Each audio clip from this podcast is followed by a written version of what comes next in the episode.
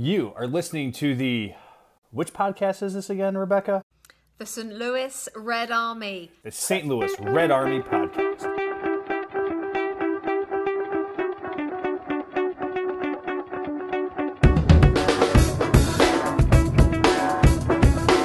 Oh, oh, oh, it's criminal by the revivalists, man.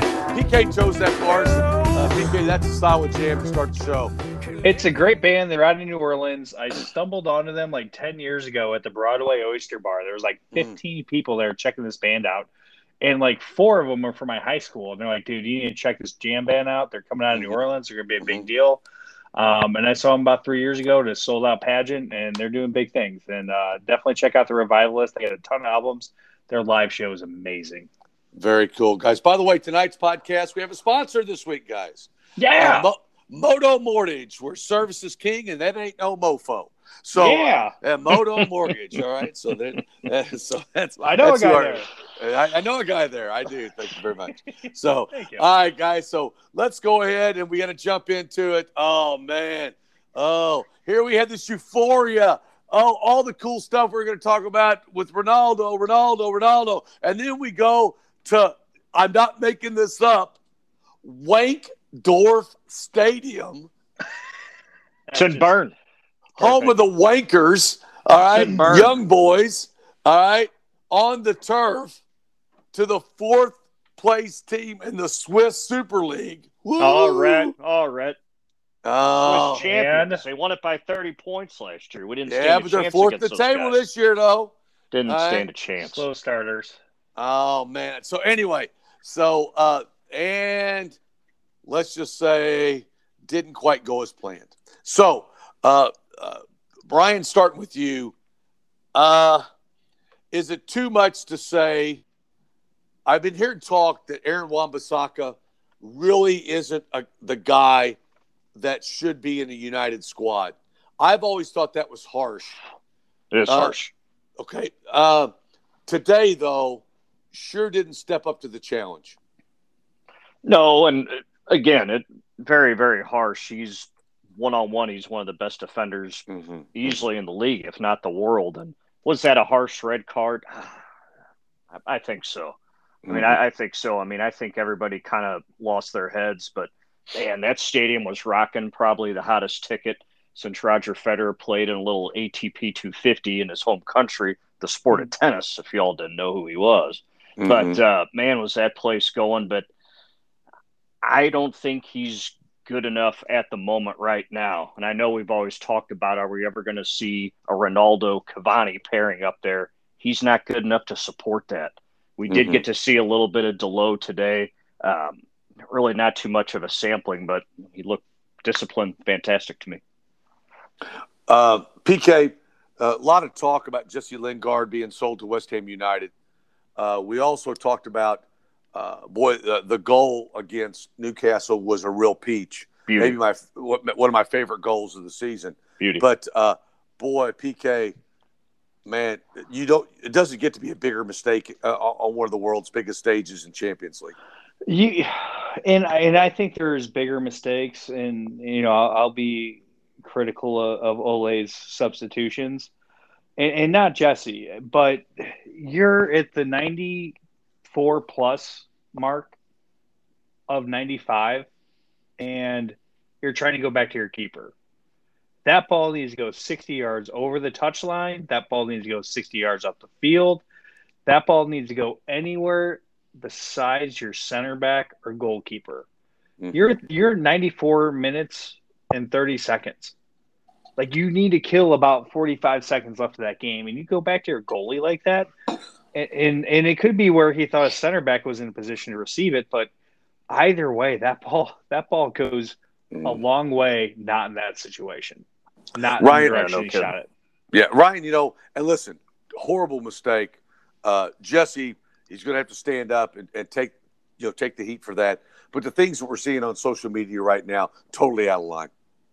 And it seems like nobody's ever making excuses for a thing like that, but it's it seems every single match, whether it the Euros, which was disgusting with the three young guys, and then again tonight, if anybody is calmed down, thinking about the match, looking at it, digesting it. This wasn't on Jesse. Was Yeah. that a mm-hmm. terrible mistake? I mean, it was, but we go into halftime. No changes. Ole looks on like he's got no clue what to do for the first 20 minutes in the second half. Well, we had Besides, to change. We had to change. We we took off Sancho. Oh, I'm Diallo sorry. We did in the yeah, we did 37. take off- so we, we, had to change before We did take off that. Sorry about that. But we went to I think a five three one in the second half. Yeah. Against young boys. I don't care if you're down a man. This is against young boys. You should be We're not talking about You should not talking- ten men automatically. hundred percent. We're not talking about the champions of Italy, Spain, France, Germany. We're talking about young boys. And as I, I mentioned this before we came on, as far as European nights go, the Miracle of Paris, it's been a long time ago. Mhm. The Mhm. man simply looks out of his depth when things aren't going his way. It's been an absolute recurring theme, and I, I don't see an end to it, quite frankly. So Well, PK, you know, and I'm a big, I'm a big uh, Ole supporter, I, you know, and of course, I, we we like the positive vibes and all the good things that he's done. Uh, but always the critique of Ole is two things: man management, which means substitutions as well, and tactics. Once he has to get away from his favored four-two-three-one, is that a legitimate criticism? And is he going to keep us from raising it to the next level? Well, and if you're going to make those critiques, you can say the same thing of Pep in the Champions League final. He didn't play his best Mhm. eleven in the Champions League final, and I don't, I don't Yeah. know what it is where where team where managers try to overcoach in the Champions League. If it's working good in your domestic league, why shuffle the deck in the Champions League? And I'm just looking at these subs. I, I you know, Dalot for for Sancho in the 37th. Okay, you got a right card just a second ago. You want to replace that wing back. I get that. You have 10 minutes left in the half that you could play Lindelof, Shaw, and, and Maguire as a three back system against young boys who you should be pressing against. And it, it, it reminds me that there was a poker game years ago I lost where I was bluffing and I checked the guy and I had way more chips than him and I should have went all in. And the Mhm. fact that I checked him, knew I had nothing, and he kept going, and I couldn't win the next hand, and I and I finished second place in this in this poker tournament. You know what? If he sits there with three backs and finishes the half that way, young boys know that they're going to keep going at him. But the fact you bring off an attacking winger for a wingback because you just lost a wingback that says to the young boys, it says we're we're down one nothing, but that's that's all they're that's all they're cashing in on. They're going to take that one goal and maybe hope for a tie, and that gives you hope. That that has to be the coach's speech at halftime for young boys, saying, "Hey, they're going to pack it in. We're already down. There's absolutely nothing for us to lose."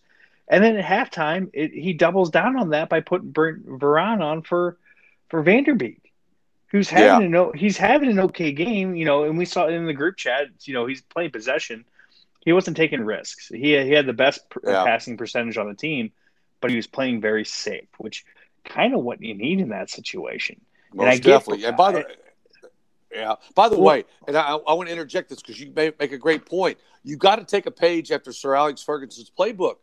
What what happens when when somebody take uh, put, takes off an attacking player and brings on a defensive player? You take off a defensive player and put an attacking player on. You're going to go at people now because Mhm. uh, Sir Alex Ferguson said that all the time. Boy, if you're going to put sit more people back, I'm going to attack with more people, and it's just that easy. Well, You know? the thing the thing that's most aggravating is, I mean, listen, you're not going to win Champions League in the first group stage match, and you're also not going to lose it. So why the hell not have a go at these guys? That's what I. It- well, that's and- just and- what I don't and- understand. And you know, and I I don't know how much scoreboard watching. There's a draw on the other side, so he is the team that we need to win the group against. They drew, we got nothing. Yeah, Right. yeah. You know, Right. and it, it, you know, if you go at it, we probably do end this game with the point. But if you don't, you know, we walked away with nothing, and and, and then the double substitution for Ronaldo and, and Bruno, who are our two best players, you bring on Matic and Lingard. I mean, that that's pretty much waving the white flag. Yeah, And, I hear you. You know, especially when it's already it's, it's it's a draw. You know, they they score, and then five minutes later you pull off your two best players. Yeah, there, there's no doubt. The other worrying thing is even before the red card, and this kind of has to do with a little bit of Saturday too. They came at us. They didn't just mm-hmm. have half chances; they had good chances. But in why which better? De, teams De are- has are just gonna legit- finish it. legit save. Look, De Gea has to make a huge save just to keep it nil nil. it's amazing that you could think of it okay premier league fine those are a different caliber of player but going to young boys they string three or four passes together and they're onto us And you're they're Yeah. they're one v one they're, they're you know two v one on why- our why- defenders and if you're them, why don't you go all out? You're Yeah, not expected to do anything in the group. You're at home. You know why not entertain your fans? absolutely By the way, the manager there is, uh, you know, the uh, uh, American citizen, uh, German born, uh, David Wagner, who was at Huddersfield Town when they were in the Prem. So Hmm. he's a solid manager. So let's, you know, let, us not take that away, guys. I want to wrap up the segment. For one, I got this horrible taste in my mouth, and I Thank just got to spit it out, right? Thank so, yeah, you know, so I- so I'm kind of done with this, but I do want to say just a couple things here, and and I want your comment. Now, I, I want only about 15, 30 seconds. All right, here we go. Uh, based on what you saw today, Ryan started with you. Does Van de Beek need to play more? he does need to play more but he needs to take his chances more jesse lingard came in saturday. Look what he did. Let's forget about today just for a second. He's got to go in and make the most of his chances. PK, Fred, Fred getting a lot of stick, but sure seemed pretty composed, uh, especially when uh, you know when, when, when we were reduced to ten men. I, uh, man of the match. I I I, I call it the Jay Bouwmeester effect. And I, I mean, if, if there's any hockey fans out there, everyone just dogged on Jay Bouwmeester before you know his tragic heart cardiac event.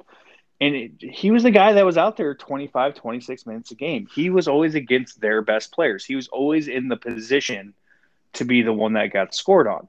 And nine times out of 10, he stopped them from scoring, but he was out there on the 10th time that they did. Um, I think Fred's very similar. There's there's been a couple times where they've sent long balls and you know he's donkey touch things. I'm like, ah, that just ruins my whole Jay Bouwmeester thing. But he he's in that role in front of the back four where he is exposed, he is by himself, and nine times out of ten, he's going to handle that situation.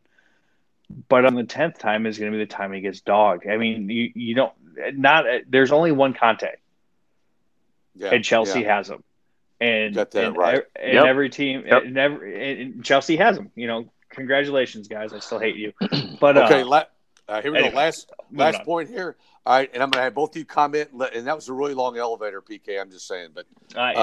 uh, okay. So, you haven't but, been to my new office building. It's, I know. It's a all right, right. okay. Both of you guys answer this question. Cristiano Ronaldo comes off a phenomenal game on Saturday. All right, two goals, plays all night, you know, 90 plus minutes. And then we play him on, on AstroTurf in Switzerland. All right. Is that the proper man management, even though he has a, a beautiful goal? Uh, Ryan, should he have played? Yes. Ole wanted a quick start in Champions League, so absolutely yes. PK? If Cavani's healthy, I don't think he does. Okay, fair enough. And, and, and, and did Greenwood even dress today? I don't think he did. Uh, yes, he did. Oh, he was on the squad. He was on the traveling squad, but I, I don't. But he didn't play though. Okay. So- yeah, Well, yeah. Right. I, I was honestly surprised he, he played today Okay. on turf. Puh, puh, puh, puh. Moving It's on. out of my mouth now. Now I'm done. All right, Woo. Newcastle. Yeah, the American League team. All right, man. I know. Uh, this is really cool. The match drew 8.6 million viewer, viewers, the most watched Premier League match in English television history.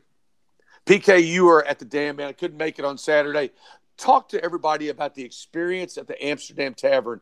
Uh, for people who haven't been there before, uh, being a United supporter, it's just a special place. Talk, talk to us about uh, uh, what happened on Saturday watching that match. The phrase hated, ignored, never ignored. Just, just it, it, that was it. Uh, It was packed. We had a great crowd.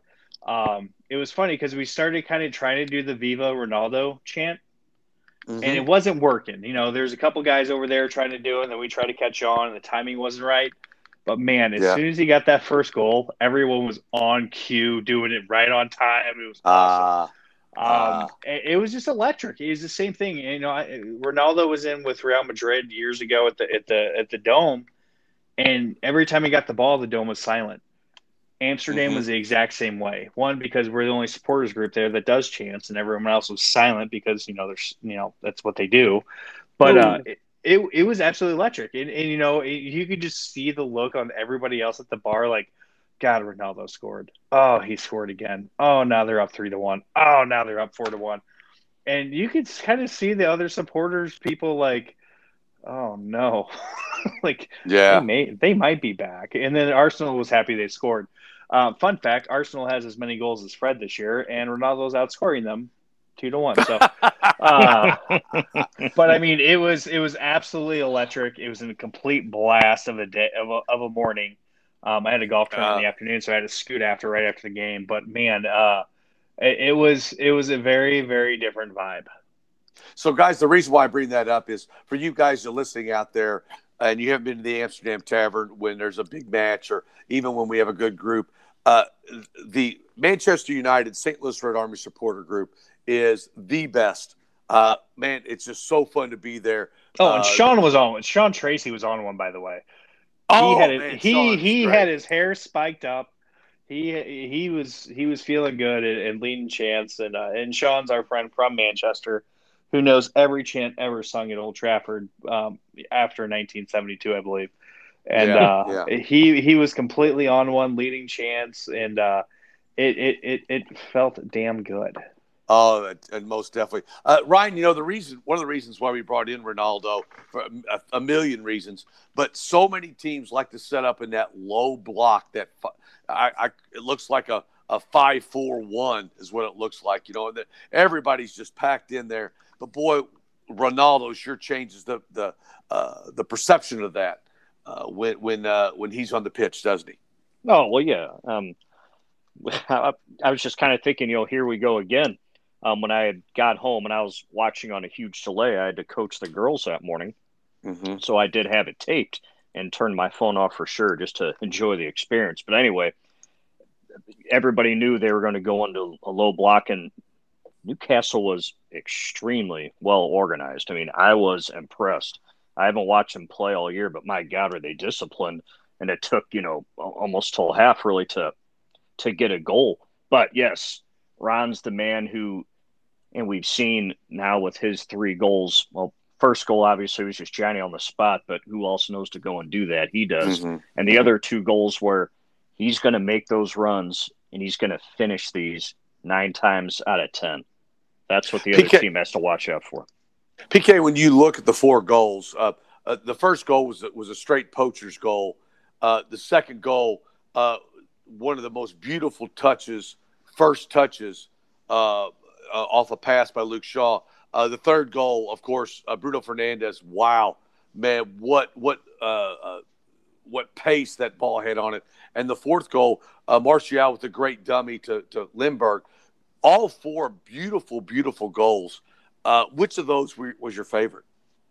Um, I, I liked Lingard's, and I want to comment on Ronaldo's first one because he was the only one smart enough to follow up the goalie. Right. Um, I, I text one of my buddies during the game, and he's he's like, "Oh, an infant could have put that away." I go, "Yeah, but Ronaldo's the only one standing there."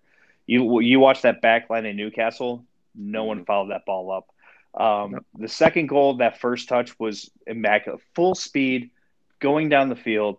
The pass is a little bit behind him, and in, in stride, puts it into his next touch. Amazing.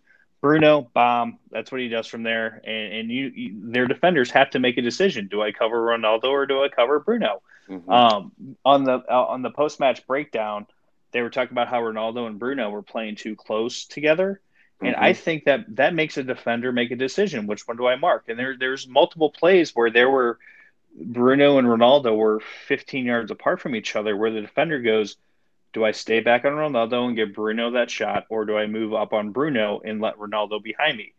That's not a bad decision for Manchester United to make their player make. Um, but the fourth goal was my favorite because it, it, it that that's how you beat low blocks. That little tiki taka one and two touch dummy mm-hmm. flick. That's how our treble team played. Dwight Yorke, and I've been saying this the past couple weeks. is you're seeing more and more of that go into our game on top of the box of the the one and two touch dummy flick layoff eh, find the third run that their treble team Dwight Yorke and Andy Cole were damn good at that won us a treble and you're seeing that and that that whole Donnie to Pogba the dummy and then the mm-hmm. defense didn't know where to go and, and you know Jesse was the hero that day uh, puts it away and th- those are the type of plays that are going to get us those tough tough you know three points instead of one. And uh, so the Most fourth definitely. goal is my favorite. Yeah, I, I, broke down all four too much. I apologize, but yeah, the fourth was my favorite. But you know, uh, Ryan uh, Pogba, even though I, you know, uh, I, the young boys game to me is such an anomaly because of the red card, and we need to learn how to how to play uh, with only 10 men uh, and still be attacking. But Pogba with two more assists. I know Ole said said assists don't mean anything, but Paul Pogba, uh, if he's looking for a new United contract, he just keeps showing it game after game after game. Yeah, I mean assists mean a hell of a lot. He has seven. He's on mm-hmm. pace to break the record of I think twenty is the record in the Premier League, which he very well could. But well, he's I already think, beat his last two seasons combined. Yeah, too. which is yeah, unbelievable. Yeah. Mm-hmm. I think let's you know, barring today, I think they're finally getting him a team that he could win at. Mm-hmm. And that's that's the big thing, guys. I mean, we've brought in all these guys in the past three, four seasons. I'm coming here to win. I'm coming here to win. Well, we haven't won shit. Um, yeah, he's Ronaldo is back. That feel good factor is back. He's going to make that whole squad better. And Paul Pogba's, you have to tip the hat with this transfer window. That's for sure. So yeah, a lot of rumors now that he wants to stay, but we'll see. We're going to read a lot of things. Are going to go both ways. Boy, I think so too. PK, one of the things that I'm concerned about, though, even in the Newcastle match, was how Newcastle, boy, when they when they got shot out of a cannon, they looked tough, and we looked vulnerable. And uh, their their one goal was just a beautiful, I mean, a textbook example on how you get after somebody on the counterattack. It is, and and Leeds scored the same way. Um, it, it's the league we're in right now is it's deeper. So you do have those effective players that can hit that one off bomb and, and, and have that spark creativity. Um, you know, as much as I was praising Fred earlier, he's a sufficient defensive midfielder, but he's he's not covering the space he needs to, and that guy needs to slow their first attack down, so our so everyone can catch back up and our defense can get their shape. But mm-hmm. that's the league we're in right now. It was crazy. We we were talking at halftime at the dam, and Ronaldo's goal was the only goal in the first half of all the nine o'clock games.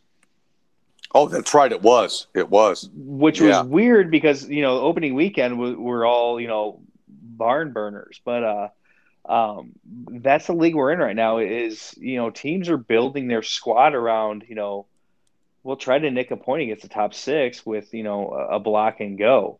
So mm-hmm. I think it's something that we're going to have to adjust to and and learn how to play with. And you know, we we still need a defensive midfielder. Now that we've got the back line and, and top line sorted out, we need a defensive midfielder to, to free a lot of things up. And my right. God, that's that's Saint Maximin. He is unbelievable. Ooh, I'd love to see him in red. Yeah, oh. yeah, that guy's a baller. Peak, uh, Ryan, uh, J- Jadon Sancho. We were for two seasons. We've been waiting for him to come. Uh, man, he's still sure feeling his way around the pitch. I'm not saying he played bad, but he's certainly not playing the way we thought he was going to play when we signed him for all that money. Uh, is he just still trying to find his place right now? He is, and I've been extremely harsh on the guy, and especially Saturday. I think Lingard looked better two minutes on the pitch than Sancho had all the time out there he's just a little too tentative for me. And then again, he's he's trying too much, trying to keep mm. it basic when he needs to, but going for like I said, too much again. Um, even in today's match, he did not really provide too much for me. Although there have been, you know, a couple moments of brilliance, and his feet are lightning quick, but he's going to take a little bit of time. But for right now, especially I was thinking Saturday's game, you need to go with the hot hand. Mm-hmm. And it's it's not going to be a popular opinion right now, but that hot hand after Saturday was was Jesse Lingard. The guy immediately made an impact when he came on the pitch. Uh, PK, to wrap up the segment here, I want to talk about the teenager Mason Greenwood. Um, that goal, uh, uh, Ronaldo's first goal, is a result of Mason Greenwood putting the ball on goal, which is what he consistently does. That ball had some a lot of pace on it. It nicked the defender, which caused uh, the the keeper to spill it. But I just think by having Greenwood on the pitch, with now with Pogba, with Bruno, with Ronaldo, man, there's got to open up some areas for him to really break out, don't you think? Well, and that's just you know, I, I hockey. I, I, follow hockey greatly, and, and, that's you make no mistakes by putting the puck on goal, mm-hmm. and and that's one of those shots where it's like you know, screw it. I, I'm I, I'm I could either pass it back to my midfielder or hit a shot on goal in the in the mm-hmm. 46th of 47th minutes, and and he's that type of player, and he's got he's got that ability to just whack it on goal. It might, it might not be the hardest shot, might not be, you know, lower or upper 90, but he has an ability just to make the goalie make a save, which is uh, not it's between the enough... sticks. It's between exactly. the sticks. That's the whole get thing. It, get it on goal, and that that's mm-hmm. that's how we got that goal. And Ronaldo was smart enough to, you know, there's not too many forwards out there that will put that energy to take three steps in the the 47th minute on a shot from 20 yards out that the goalie should handle. And, yeah. and all the defenders were already moving up because they thought the goalie was going to handle it. And Ronaldo's the only one that, that pokes it in. And I really hope that, that Greenwood is taking notes on everything that Ronaldo is doing because if he wants to be in the net, if, if, if he learns a quarter of what Ronaldo knows oh, and wow. just his movement at, at 19, oh my God, what a great player he's going to be. But yeah, he, he's the guy you just give him the ball and he, he finds a way to put it on frame. I think so too. So, guys, we can talk about this for days and days. That Newcastle game had had uh, had us all buzzing, and what a massive letdown uh, after that. But.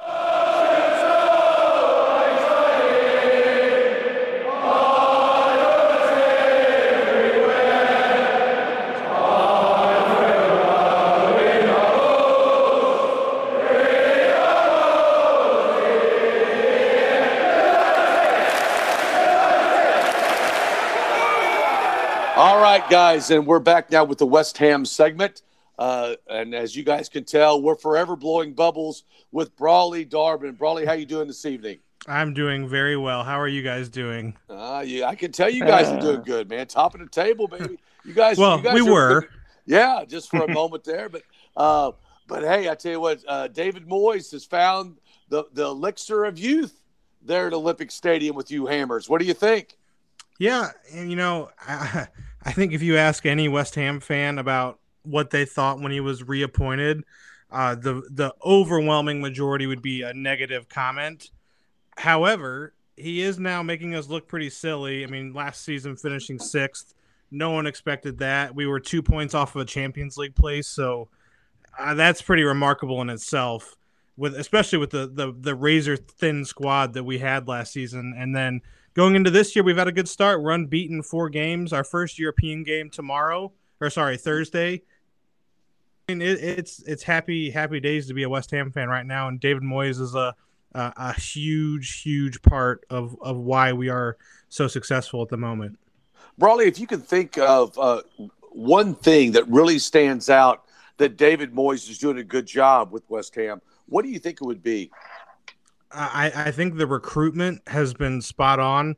He is known for dithering over whether he wants this or that player. He's known for treating as if the money, at least in our case, I can't speak for when he was at United, but with with us, he acts as if the money is, is his own money and like he's spending his own money. So the signings that we've made under David Moyes, so i.e., uh, Thomas Soucek, Vladimir Coufal, Jarrod Bowen, um, just to name a few, Said Benrahma. I mean, they, have all been home runs. Craig Dawson, even, uh, mm-hmm. they've all been home runs. So he, he's he's taking his time, and he's building a squad of guys that want to be here. I think under the previous regime, um, i.e., Slaven Bilic and uh, Manuel Pellegrini, we had too many divas and, and too many teams, or sorry, excuse me, too many players that just were were there for a paycheck and they're there for themselves. And David Moyes has done I, I think the the biggest thing he's done is he's brought in guys that want to be here, and he's built a great team chemistry.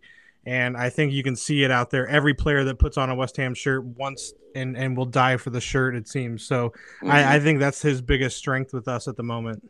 PK, doesn't that sound? Doesn't that echo what happened when Ole came in? It, it almost sounded like he was talking about Manchester United, just uh, with the different shirts on. You know it? I, it, I, I was going to make that comment. It, it, this all sounds very familiar with what's going on with Ole. It just sounds like you know United have a bigger pocketbook. And I was going to ask Brawley, you know, what's the difference? I mean, I don't know how much you follow United, you know, in that ten months that David Moyes was in charge with us, Mhm. and you know, this is his second go around with you guys. Yep. Uh, what what differences do you see between him now and him with United? Uh, so as for his time at United, I you know, I, I can't speak to that because I don't think I, I am knowledgeable enough. I don't think I followed him enough. Um, it, it did seem like he wasn't. Give, I mean, I, in my opinion, whoever took that job, it was a poison chalice. I mean, honest to God, I think, uh, I think Pep Guardiola could have came came in when Ferguson left, and wouldn't have succeeded. I think if Mourinho came in at that time, he wouldn't have succeeded. So I, I, I truly believe that that job was um, no one was ever going to live up to Sir Alex, and I think you guys would agree with that. Mm-hmm. Um, I, I can't speak for what his like tactics were like at the time because you know I, I I don't watch a lot of United games unless West Ham are playing. Uh, apart from today, I actually did get to watch them. Uh, but I I would say the difference I can say from the the the ooh how do I put this? I I think the First time to the second time. yeah, yeah. I- Mhm. I think the biggest difference probably one obviously you already mentioned it is the the budget to spend. Um, you guys obviously have far more money to spend than, than we do. Um, I think that in in this instance, the similarity uh, between when he was at United and now, I think he's found his Fellaini and Thomas Souček. You know, every everyone every window we're linked with Marijuana. Marijuana. Oh. Fellaini. Oh, Don't say we like it. are the Fellaini. love of my life, Vera Fellaini. Don't say I'll let Fellaini you. Oh man, don't even get me started on Fellaini, man. Every Oh. window, every window we're linked with him. I think he's still in China. I think. I think he is too. He is. Every, He's every still in window, China. Rhett, Uh-huh. every window, Rhett links us to him. So I know, I know, I do, I do, I do. But Yeah. he he has found his Fellaini and Thomas Souček, and and you you can see the similarities, the goal scoring uh, prowess from a central defensive midfield position. Uh, I think that's a similarity. But uh, as for the differences, I, I really uh, I don't think I could give an accurate answer on that just because I haven't watched United Right. enough when when Moyes was there. uh, I, uh, I wanted you to comment on this. Uh, one of the things that I love about the Premier League that I don't like now is you see all these iconic stadiums uh, being being pushed aside for these luxury super stadiums now. And Ryan, I always hated going seeing Manchester United go to the Boleyn Ground when the when West Ham were playing there because it was always a tough game, wasn't it? Well, yeah, it absolutely was, and definitely miss all the all the old grounds. But especially playing there, I mean, seems like the fans were on top. Obviously, West Ham has some of the most passionate supporters in the world. Got crazy loud, and always a tough game for our lads. Yes, most definitely. You know, and so, uh, Brawley, so we're going to play you twice in a row, bang, bang, Yeah. back to back, Yeah. uh, which is kind of a, a real quirky thing in the schedule. So, uh, a couple things I want to talk to you about uh, Sure. about the match, and then we'll let you go. First, uh, Antonio out with a red card. That's really a bad break, isn't it? Yeah, I mean, it was his own fault. It was stupid. Uh, the his, I'm not sure if you guys saw. No comment. Both, yeah, I'm not sure if, if you if you saw both yellows, but um, the the first yellow he got, he was uh, looked like it was something straight out of WWE. It was just uh, he a trademark uh, takedown in the WWE over his shoulder, which uh, I guess luckily he didn't get a straight red because that would have been three games. I think that would have been harsh, but you could tell the Southampton um, tactics were to man mark Antonio out of the game and get under his skin, and it worked. And then in the in the 95th minute, there wasn't even 10 more seconds to play in the game. He comes diving in with his foot raised. He didn't make any contact with him, but he gave the referee decision to make, and he made it, and he got sent off. So that's unlucky. Um, the the the positive to that is we play our first European game Thursday uh, at Dinamo Zagreb, and I think he's going to play in that game since he's suspended for the United League game. So um, we're probably going to rotate the squad quite a bit for the European game. So Antonio's going to play. So that's probably a positive on one side. Mm-hmm. But Mhm. him being out for United obviously is a huge plus for you guys because most definitely. he's a handful. He, I mean, he was the Premier League Player of the Month. He he, he beat Mason Greenwood to that. So hmm um, I, I think that's a huge plus for United. And also, you guys have two extra days of rest compared to us. We're us playing on Thursday, you playing on Tuesday. That doesn't do us any favors at all. I, Ah, I- here we go, PK. Everybody talking about midweek fixtures now. I feel like I'm hearing Jose Mourinho talking here. Come on, Brawley. hey, we don't ever have this problem. It's, it's actually a nice problem to have. Welcome to the club, sir. I know, no doubt. Uh, I tell you, Brawley, one of the things that I really love about West Ham is you guys might have the best holding midfield combination in the Premier League. Yeah. In Declan Rice and Thomas Souček. Yep. Uh, people were talking Ooh, about that signing Declan, Declan, Rice. Rice. Yep. Uh, uh, but well, I tell you, I would say if you let me pick, I would rather have Souček over Declan Rice uh, on Hmm. Manchester United. I really do. I think Souček is such a force in the middle. Uh, he sure makes your team go. Both those guys, don't they? Yeah, I, I think you're spot on. Uh, there are are few holding midfield duos that I would take over Rice and Souček in the whole league. I don't know if I would take one over them honestly because um, Declan Rice is as good as advertised, and and people you you hear the overrated the. Um, he just makes sideways and backwards passes, and and and he's boring, doesn't do anything. I it's just people who don't know the game, honest to God. And I know I'm biased as a West Ham fan and, and an England supporter. Um, but in the World Cup final, Declan Rice was England's best player. And when you, you know, when you show up for a final and you're the best player on the pitch, you got something about you. I, I truly believe that. I think um, to West Ham, now, I, I'm not saying to another club, he's, he might not be worth 100 million, 110 million pounds, but to West Ham, he I, his his value is priceless because we can't replace him. You can't replace a player like that. Even if we got 100 million pounds, you could see like Tottenham did with Gareth Bale. They spent that money uh, in all sorts of stupid ways. I think the only bonus they got out of that was Eriksen. Um, but I think you, I don't think we can buy a player to replace Declan Rice. And you're right, Suchek is is almost as good of a player. I, I, I personally, if I had to choose, I would definitely keep Rice over Souček. Mhm. Uh, I think Souček, uh, you can find players that are similar to him, but Rice is just out of this world, and I can't speak highly enough of him. I love the guy to, to death, and I hope we can keep him for as long as we can uh, because I, I think that clock's ticking. Most definitely. And so, and to wrap up uh, this segment of West Ham's Brawley, uh, thanks a lot for being on, on the pod. But Yeah. I, I, I would be remiss if I didn't talk about Mark Noble. I think Mark Noble's eligible for his pension. That's how many years he's played for West Ham United. But he is just like the face of the franchise, isn't he? Oh, 100%. And I now that Messi's gone to PSG, he's actually the longest active uh, tenured player in the world for one club. I mean, he's the got the That's- longest track record for That's a good uh, step, Brawley. Yeah, Well it done. is. Yeah, He- yeah. He's Messi. Messi was the only one that had it longer, and, and Oh. now Mr. Mr. Nobes right at the top of that list. I don't, I don't know who's in third place because Noble's retiring at the end of this year, and I don't know who will take over. Uh, but absolutely, he's Mr. West Ham. He's he bleeds claret and blue. Uh, he, he's been at the club since I think he was 12 years old. I think that is is pretty ridiculous. So uh, a guy who who born in Canning Town, right down the street from Upton Park and the Boleyn Ground.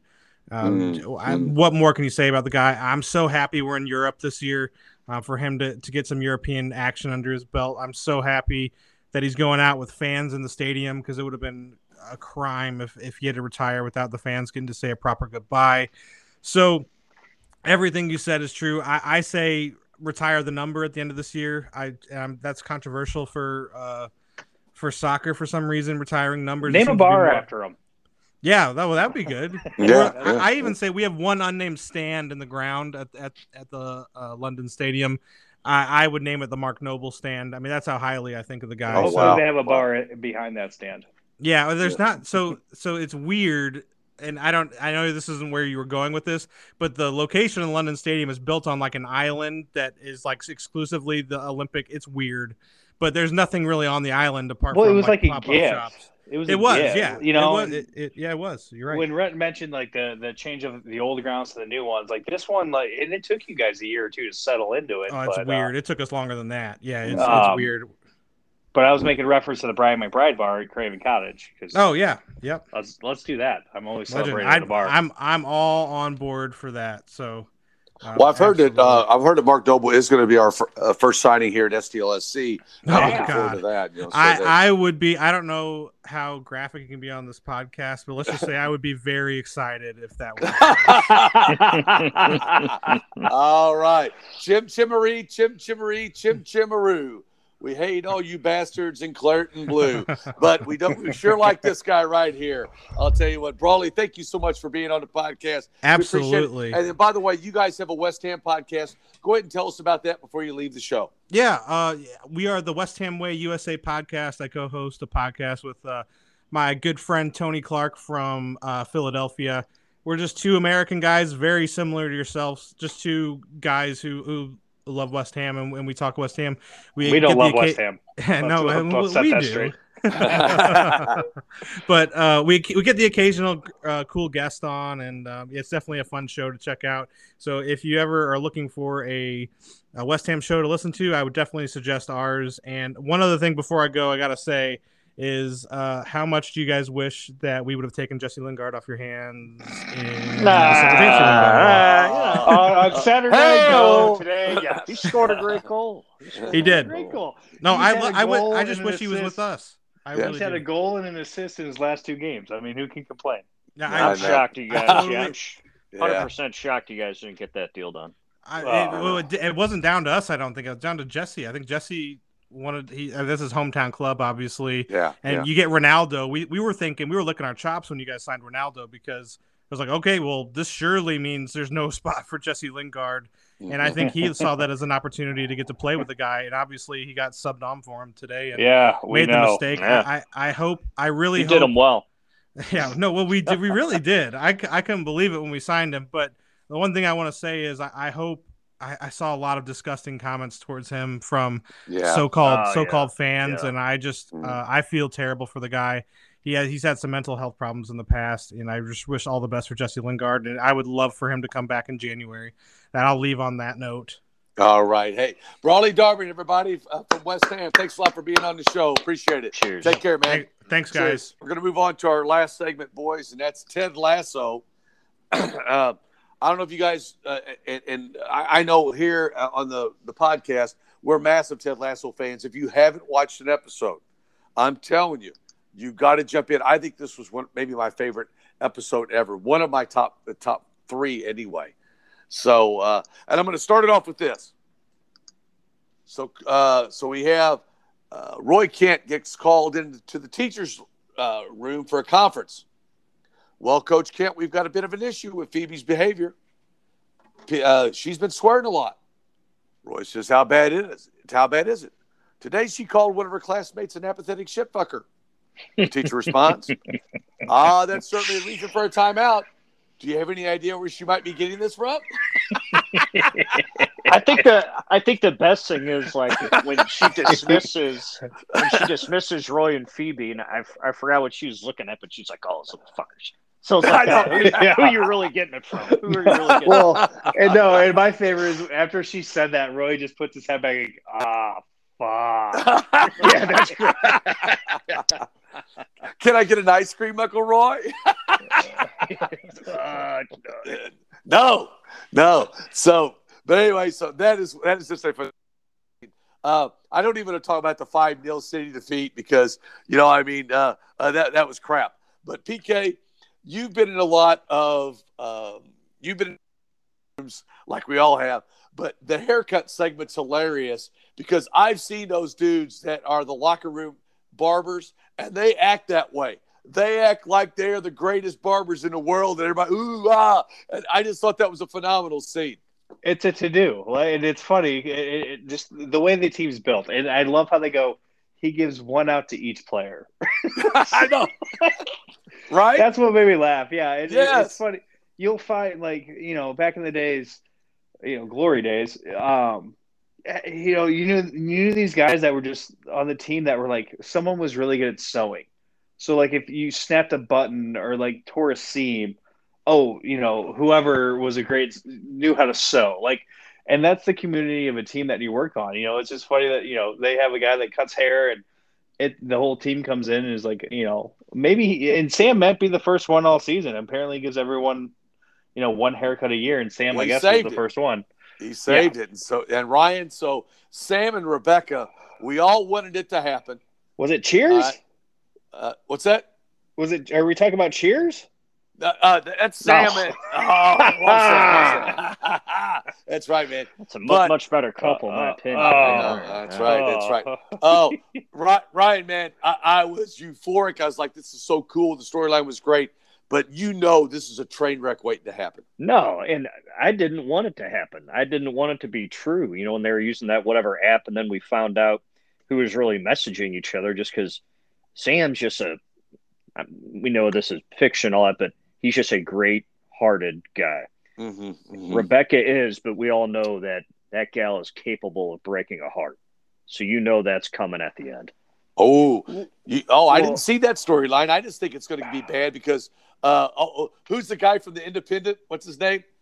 Uh, Uh, Trent Trent oh I can't I can't stand him. Trick, yeah, yeah, Trick Grimm or whatever his name is Yeah. uh, from the Independent. So you know he's going to break that story, and it's going to get Oh, ugly. well, and, our and, our the bad guy, the ex-husband, is going to be all over that. You well, know and, and and right before all of this, the the dad says that that oil company that her ex husband's friends with the owner of pulled uh-huh. out of that Nigeria altogether. So there's a whole, you know, did that happen just because you guys are dating part? You know, there's right, there, right, there's right. so many ways they could go, and you know, I've been wrong a couple times on the show, so we'll find out. Probably doesn't probably doesn't end up good for either of them. We'll just put Oh, it that yeah. way. That's Trent- probably safe to say. Trent Crimm, by the way, guys. Trent Crimm. Trent Crimm. Trent Uh, yeah, that's right. Okay. Uh, Thank you, Uh, Google. Yeah, I know, right? So uh, I know, right? I, I, I look it up. So uh, uh, Ryan, doesn't everybody need an Uncle Roy? Uh, a Roy Kent, Roy and his niece Phoebe, Jamie Tartt's embrace. I mean, after Jamie goes, man, that's what an emotional thing he has to do with his dad. I mean, everybody needs an Uncle Roy Kent, don't they?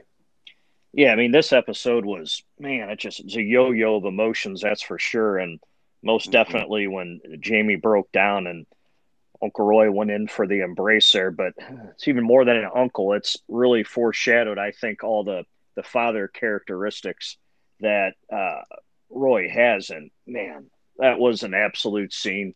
Um, Mm-hmm. Jamie really has obviously I think this this season, especially last three episode episodes have shown the vulnerabilities of all these characters.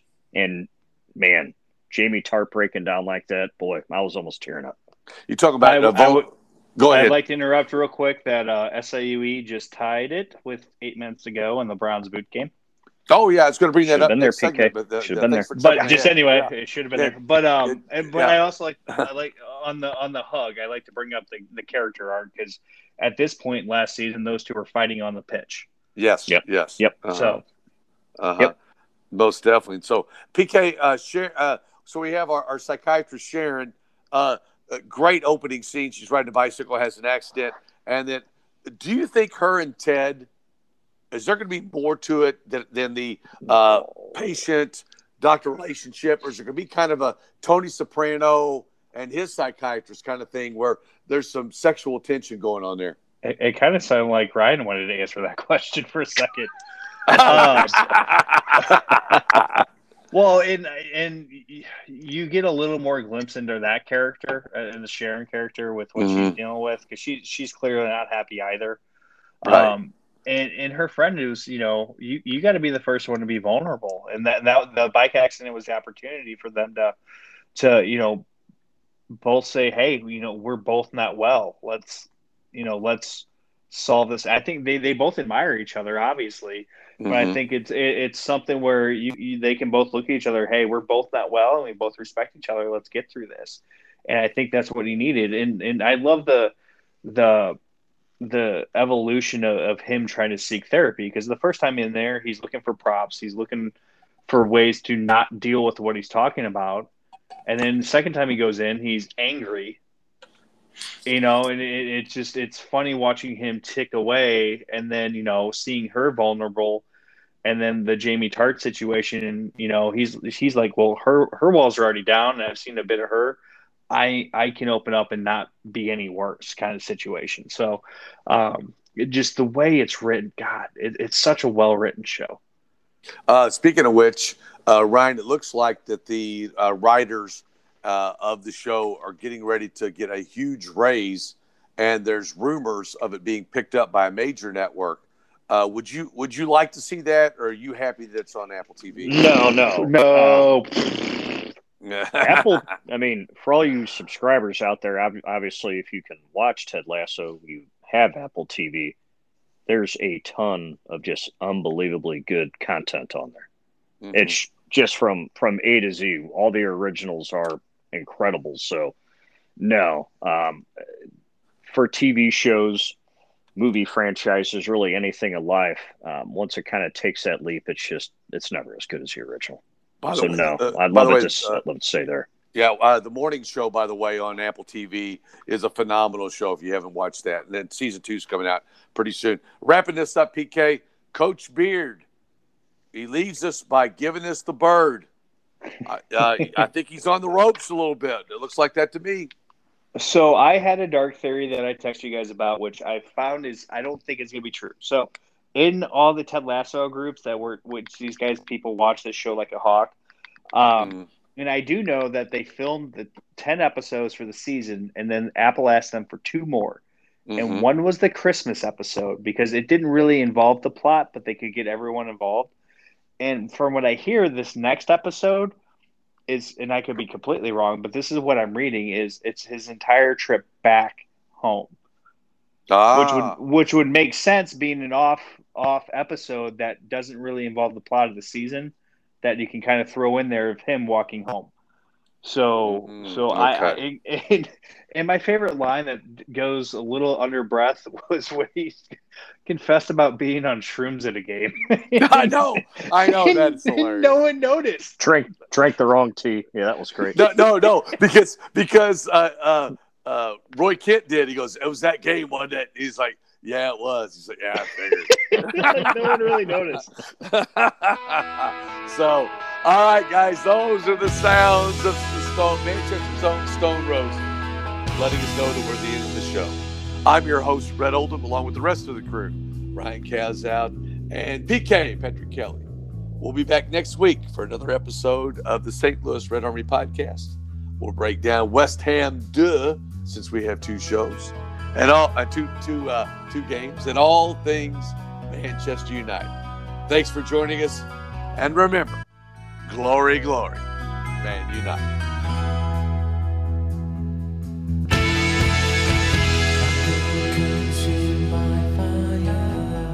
We all know her desire from the plans that she has made. Why do English people call it football if they play it with a soccer ball?